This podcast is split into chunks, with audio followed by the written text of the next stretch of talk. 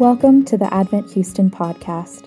At Advent, our mission is to embrace, embody, and extend the grace of Jesus Christ to the Texas Medical Center, Rice University, and the surrounding neighborhood. We're glad that you're here with us today.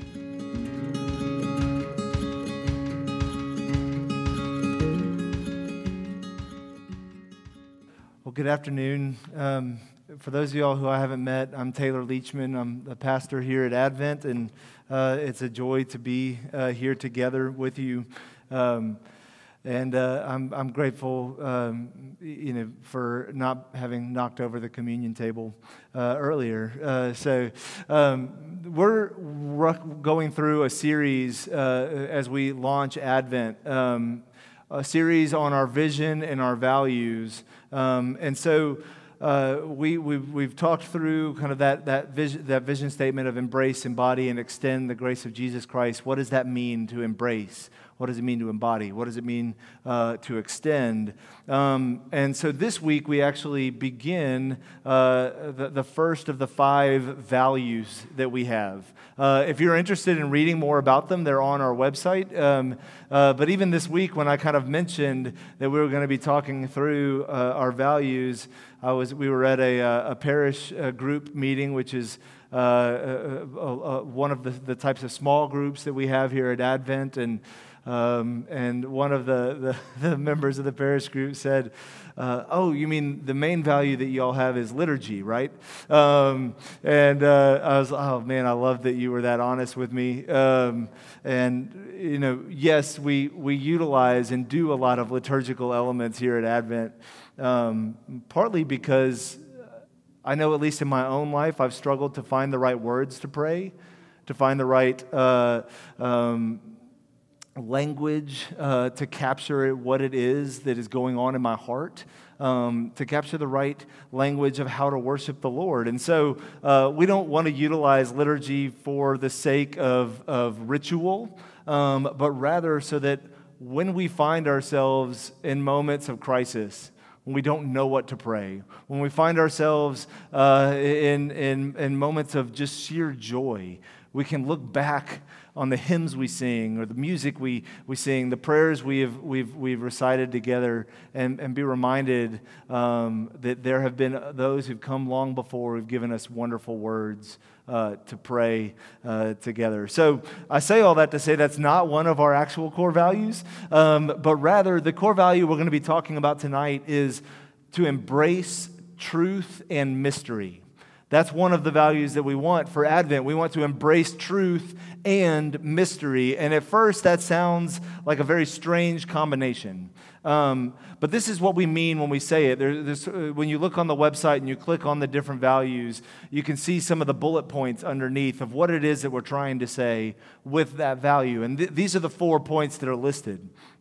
It says, by humbly recognizing the limits of our own knowledge of God's revelation Secondly, by allowing the mystery of the triune God, the Father, Son, and Holy Spirit, to lead us both to wonder and to worship. Third, by boldly and graciously preaching and teaching the truths of God's Word. And then fourth, by cultivating an environment that's open to questions. And so tonight, um, we're going to look at though, this particular value through the lens of Romans 11, uh, 33 to 36. And like I said, this, this combination of truth and mystery together is a very strange uh, juxtaposition, partly because truth itself is sort of a funny thing right now. Um, we hear a lot of people saying, you know, that's my, this is my truth right? Um, which is another say when somebody says, that's my truth that I'm speaking, that's another way of just saying, this is my opinion. But not only is it my opinion, it's my opinion that you can't really uh, undermine, that you can't contradict because you don't know my lived experience. And so that's, that's it's typically the language of, of a younger generation. Um, and so older generations look at that and, and think pretty, pretty negative of that very relativistic way of talking about truth um, because most folks in an older generation grew up in the pre postmodern world, in the modern world, right, where there is absolute truth. But I say, even in the ways that we can approach absolute truth, we can be as equally arrogant um, and as equally uh, sinful. My point being this that even when we affirm absolute truth, we can decide that we are the ones who determine what that absolute truth is, right? Through our own sense of deduction, through our own reason or our own senses. When we make ourselves the arbiters of truth, we are falling into the trap of original sin, right? That we want to be like God. Genesis 3 captures uh, the, the very beginning of, of, of the fall. It, it captures that original sin moment. And in that temptation, the devil, uh, Satan, says to Adam and Eve, he says, When you eat of this fruit that you're forbidden not to eat of, he says, Your eyes will be opened and you will be like God, knowing good and evil. And y'all, that is our temptation. That is what we want. We want to be the arbiters of truth. We want to know. And in fact, we want to become the judges of ourselves and of others right? Where we try and create our own uh, uh, moral system. We think maybe I might, I might always speed when I drive, but at least I use my blinker, right? Or I might be addicted to retail therapy, but I never pay full price. Right? Or I might look at pornography from time to time, but at least I'm faithful to my spouse right? In all of these things, we become the arbiters of truth when we try and justify our own actions. We want to be like God, setting the parameters for right and wrong, good and evil, just and unjust. But the Bible teaches us that we are the creatures and He is the creator. And there's a difference. We don't determine truth, God does. So, with that in mind, I know that was a long intro. Um, we're going to read Romans 11, 33 to 36. It should be printed for you in your bulletin if you'll read along uh, with me. Oh, the depths of the riches and wisdom and knowledge of God. How unsearchable are his judgments and how inscrutable his ways. For who has known the mind of the Lord, or who has been his counselor, or who has given a gift to him that he might be repaid? For from him and through him and to him are all things. To him be glory forever. Amen. Would y'all pray with me? Our Father, we thank you that you have created all things, that you do all things, and that all things are ultimately for you. And so I pray, Lord, as we consider this word together this evening, that you would um, give us ears to hear and eyes to see. We pray in Christ's name. Amen. Well, in a few weeks, my cousins um, are about to go uh, on, a, on an elk hunting trip, one that I usually go uh, with them up to Colorado almost every year. And it's a, a family piece of property uh, that, that, has been in the Leachman family uh, since the 70s. And what I love so much about this place is that it's in the, the middle of nowhere. Um, in fact, if y'all have ever driven up to Colorado before, you drive up through Trinidad. If you go from Trinidad and you go on an entirely small road called the Highway of Legends, you keep going to a small town called Stonewall. And then from Stonewall, you take a 45 minute dirt road drive all the way down to the border. That's where this place is. And what's amazing is there's no electricity, there's no cell service. You are literally cut off from everything and you can see the stars like you've never seen them before. Right? When the clouds are gone, you can actually see the Milky Way. Right? That's not just sort of a picture that we've seen in our textbooks, but you can actually see the Milky Way, something that you absolutely cannot see here in Houston. Have y'all ever seen the stars like that? Have you ever been out in the country and away from the light pollution and the air pollution enough to see the thousand twinkling lights in the sky and to remember the grandiosity of God? Right, when we encounter such amazing things like that, we're reminded of our actual place in the world. Right, that there is someone or something far bigger than we are, and that though we long to be like God, we are not. Right? When we look at the stars, or maybe when we climb a mountain and see how far the mountains extend beyond us, or maybe even when you go to the beach, if you're a beach person and you see out to the ocean where you cannot see anything but waves, you are reminded of just how amazing and how big God is. And I imagine it's a little bit of how Paul felt when he wrote, Oh, the depths of the riches and the, of the knowledge and wisdom of God. We cannot fathom the power We cannot fathom the beauty that it takes uh, uh, to create a world like the one that we exist in. For many of you, meeting with different uh, uh, uh, folks here and knowing what you do for your, your living and your sense of call, you encounter the depths of the knowledge of God all the time. Right? You see the biology or the physics of how the world holds together, maybe the beauty of an eyeball or the details of the human body. You see the wealth and the power of the written or the spoken word, the beauty of numbers holding together in math, or the excitement of a child learning to read or walk for the very first time. Right? You see what justice means, not in an abstract sense, but in a very real and tangible, meaningful way in people's lives. Or even in relationships, we see and encounter the depths of what it takes to actually know another human being and to relate to another human being.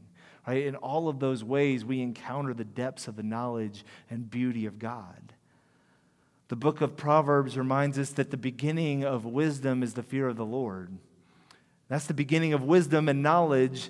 Uh, it, it, the, thus, the beginning is not in our own recognition um, uh, uh, uh, of, of, our, of our own thoughts and our own way of doing life, but it is in the recognition that there is a creator and that we are the creature and that there is a difference.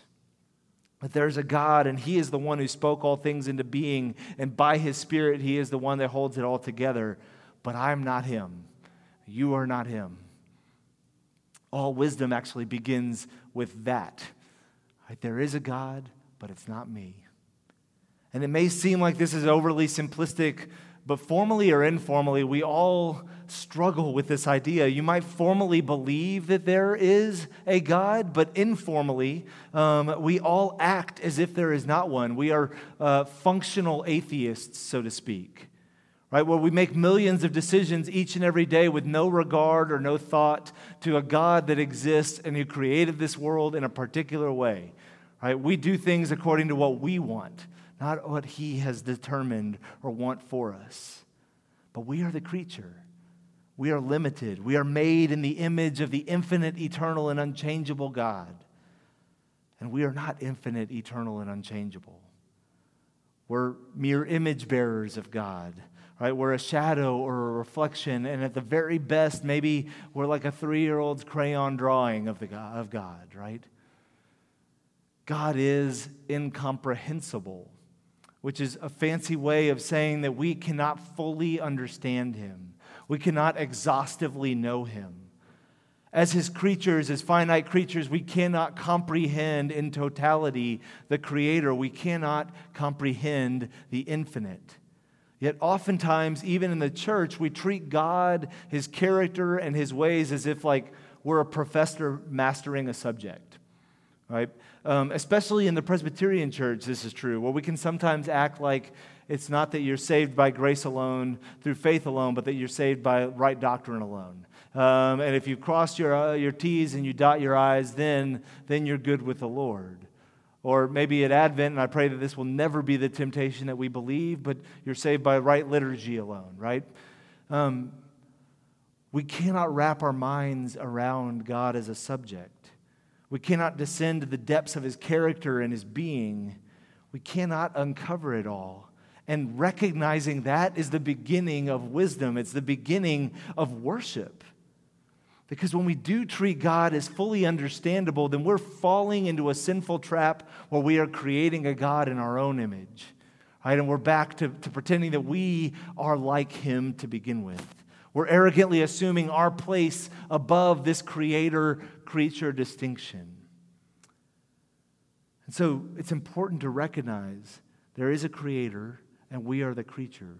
And though He is incomprehensible, that does not mean and though uh, he is, let me say it this way he is knowable, though he is not, in, though he is incomprehensible, he is knowable.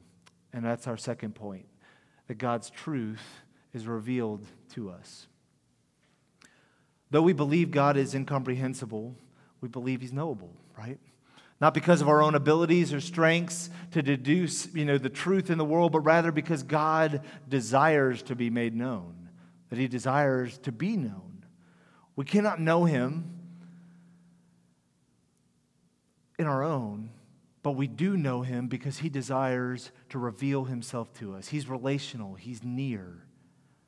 He reveals. Hebrews 1 says, Long ago, and many times and in many places, God spoke to our fathers by the prophets. But in these last days, he has spoken to us by his Son. And so, though God is incomprehensible, he's loving, he's relational, he reveals, he desires for us to know him. He's done so throughout history. He's spoken to the fathers of the faith, Abraham, Moses, etc. Right? He's spoken to us through the prophets. He's spoken to us by his word, and now he's spoken to us through Jesus Christ. He's revealed his truth about why his world was created, about who we are and what our purpose is, and about how he is redeeming and saving this world that is broken and sinful. In our passage, that we read uh, from Romans 11, Paul is finishing this larger section within the whole book to the letter, uh, letter of Romans. Um, the first few chapters describe the problem that we all have, the problem of sin. It describes uh, the, the fact that we don't. Um, that we aren't cool with being the creature, that we want to be like the Creator. We rebel against God, and we want to we want to be like Him. We want to do what we want. The next few chapters describe how God deals with the sinful problem. It, it, deals with the questions of salvation. Through Jesus Christ's work on our behalf, our sins are forgiven. And that we are ultimately made sons and daughters of God, like we sang. That in Jesus we are restored.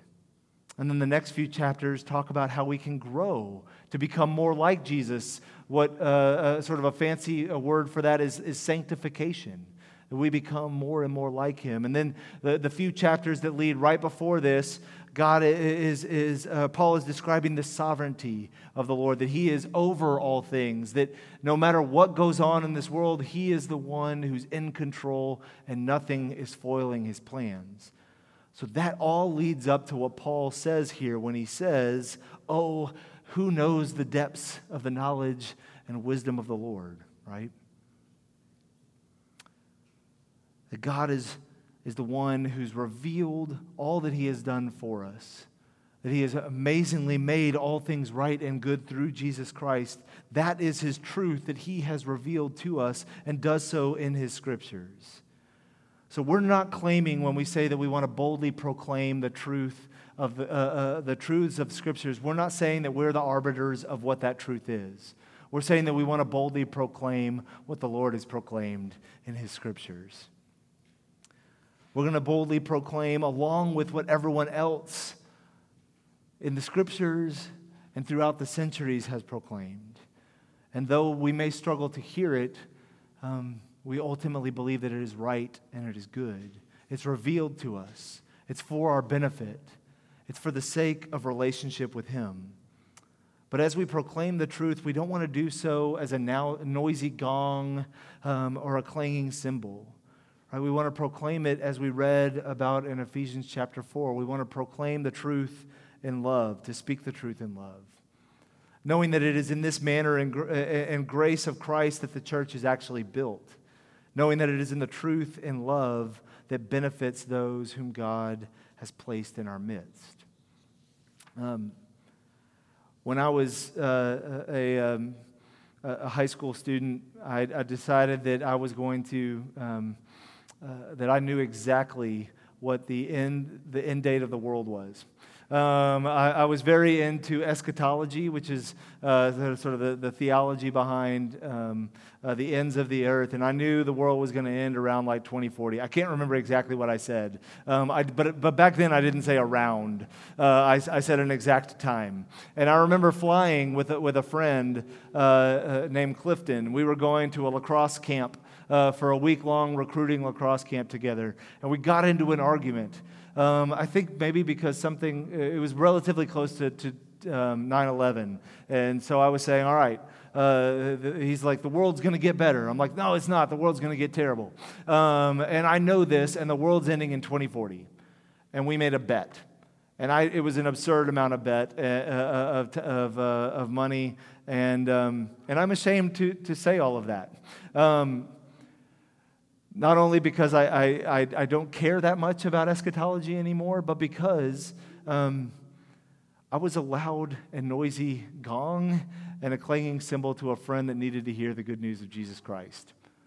I wasn't talking to him in a loving manner. I was trying to win an argument, one that I actually can't win until, like, you know, whatever, 20 years from now. Um, and I pray I don't win it um, because I, I, was an arrogant, young, and, and foolish 18 uh, year old or 17 year old at the time. My point in saying all of that is we all know the ways in which we have proclaimed the truth in arrogance and when we've proclaimed the truth in love. May we be a people who proclaim the truth in love. Because when we do so, people's hearts are changed. That doesn't mean that when we proclaim the truth that we're saying that we know everything, because we're actually claiming how unsearchable are his ways. There are these truths, but we don't fully understand all of it. We don't know the depths of God. So, what do we do when we encounter his mystery? And that's our third point that mystery leads to either sin or it leads to worship.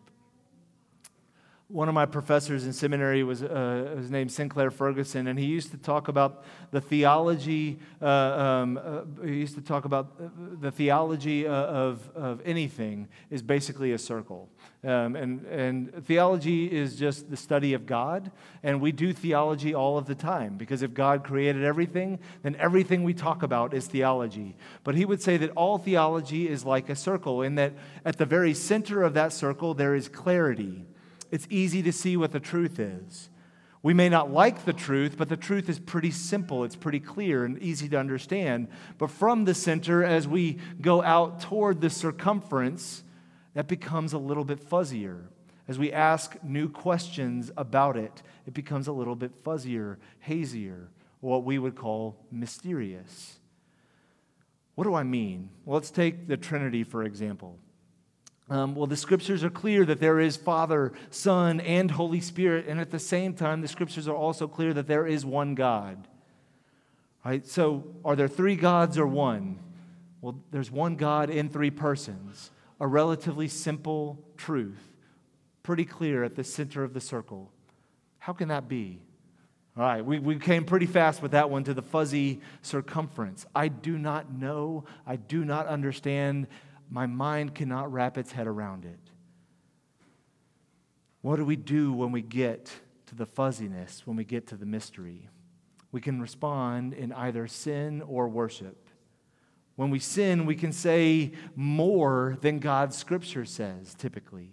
Or we say less than God's scripture says. We either say, um, we are now the arbiters of truth, and we now have clarity where there is mystery, or we say, God is not knowable. Everything is mysterious. He doesn't reveal anything to begin with. Either of those extremes is sin. But we're advocating that there is a fuzzy circumference. And what do we do with that? I saw recently um, that a public theologian named Jemar Tisby referred to evangelicals as those people without any questions. I thought, man, that's actually that's maybe a little bit too broad of a paintbrush, but it kind of captures a lot of my own experience in the church growing up. Um, that we can often feel like we are the ones maybe who have doubt around a lot of other people that have no doubt, who have no questions. I know I certainly didn't have any questions when I was on that plane flight with, with Clifton, right? Um, what do we do when we approach these mysteries? We should always they should always cause us to lead to that place where Paul is in this passage. Oh, how deep. Oh, how amazing. Oh, how wonderful the Lord is. It should lead to a place of worship where we think, how great is our God? How awesome is He? How amazing are His deeds? Because I don't understand, and I don't think I'm ever going to be able to understand. But He is a God who loves me still. That's not to say that every question that we have about God is unknowable, but it is to say that, that we want to be quick. We want to be quick to, to listen. We want to be quick to worship. We don't want to be quick to answer. We want to, to pin, uh, uh, we, we, we, don't want for things, um, whenever things get fuzzy, for us to, to begin pinning our answers immediately. At Advent, we want for people to ask questions, to share doubts, and to share struggles. And so, so actually, next week, um, after worship, we're going to have a, a, time of what we're going to call question and discussion. Um, this is modeled a little bit after uh, a, a, church that, that we, we love and is a brother and sister church relationship in, in, uh, in New York called Redeemer Lincoln Square. Um, we want to have a format for people to submit questions um, and for us to discuss them together. We're purposely not calling it question and answer because we don't believe that we are the ones that have all of the answers, but rather that, like you, we want to search the scriptures and to figure out where there's clarity and to figure out where there's haziness and mystery and allow for that to lead us to worship together. So that's one way in which we want to do this. Another way that I want for this uh, to be true of Advent is that I want for us to embrace this together that in small group discussions, in one on one discussions with one another, with neighbors, whoever, that we would not claim the truths of Scripture more than, the, more than Scripture claims those very truths. Right? We want to be humble. We want to model worship. We want to allow for where there is mystery um, to lead us to worship. And so we want to be a place where, where people can feel free to ask questions of us as well. Let me close with this. Um, I guess one of our sister denominations, uh, which is called the Evangelical Presbyterian Church, they, um, they, they desired when they, they started a little bit uh, after. Um, I can go into history, but I will do that another time. Um, they, they began a little bit after the Presbyterian Church in America, which is what our denomination is. Um, but they were trying to be as big tent as possible, to try and capture underneath uh, their umbrella churches that had varying degrees uh, of disagreement.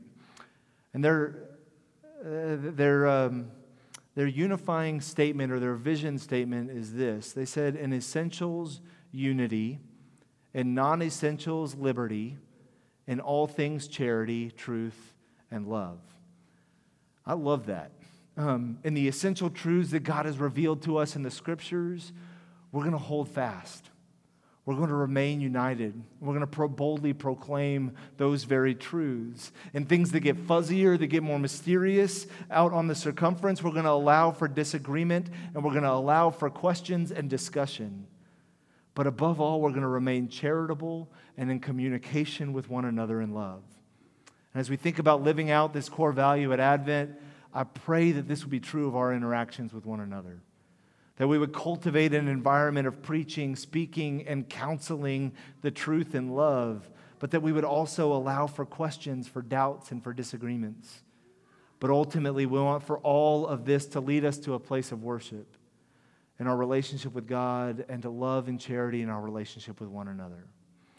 As we take new members uh, for the very first time uh, today, may that characterize who we are as a church um, and may, may it be so by God's grace. Let me pray to that end. Our God and Father, we do thank you. Um, Lord, even a pastor like me who struggles and has doubts, um, I thank you, Father, that you show up. I thank you that you reveal yourself to us, that you desire to be known. Though you are so large and though we can't even comprehend it, you are doing amazing things in this world and that you're telling us about it. You're revealing to us who you are and even who we are in light of that. I pray, Father, that we as a congregation would be a church that embodies this, that we would recognize that we're not you, and that we would put to death the desire to become like you, but rather we would be okay with the fact that we are creatures, that you are a God, you are our creator but in that relationship, Lord, we know we know you because you have shown yourself to us, because you have loved us in Jesus Christ, and you have united to us. Even, even the gift of faith comes from you. We thank you, Father, and we pray all of this in Jesus' name. Amen.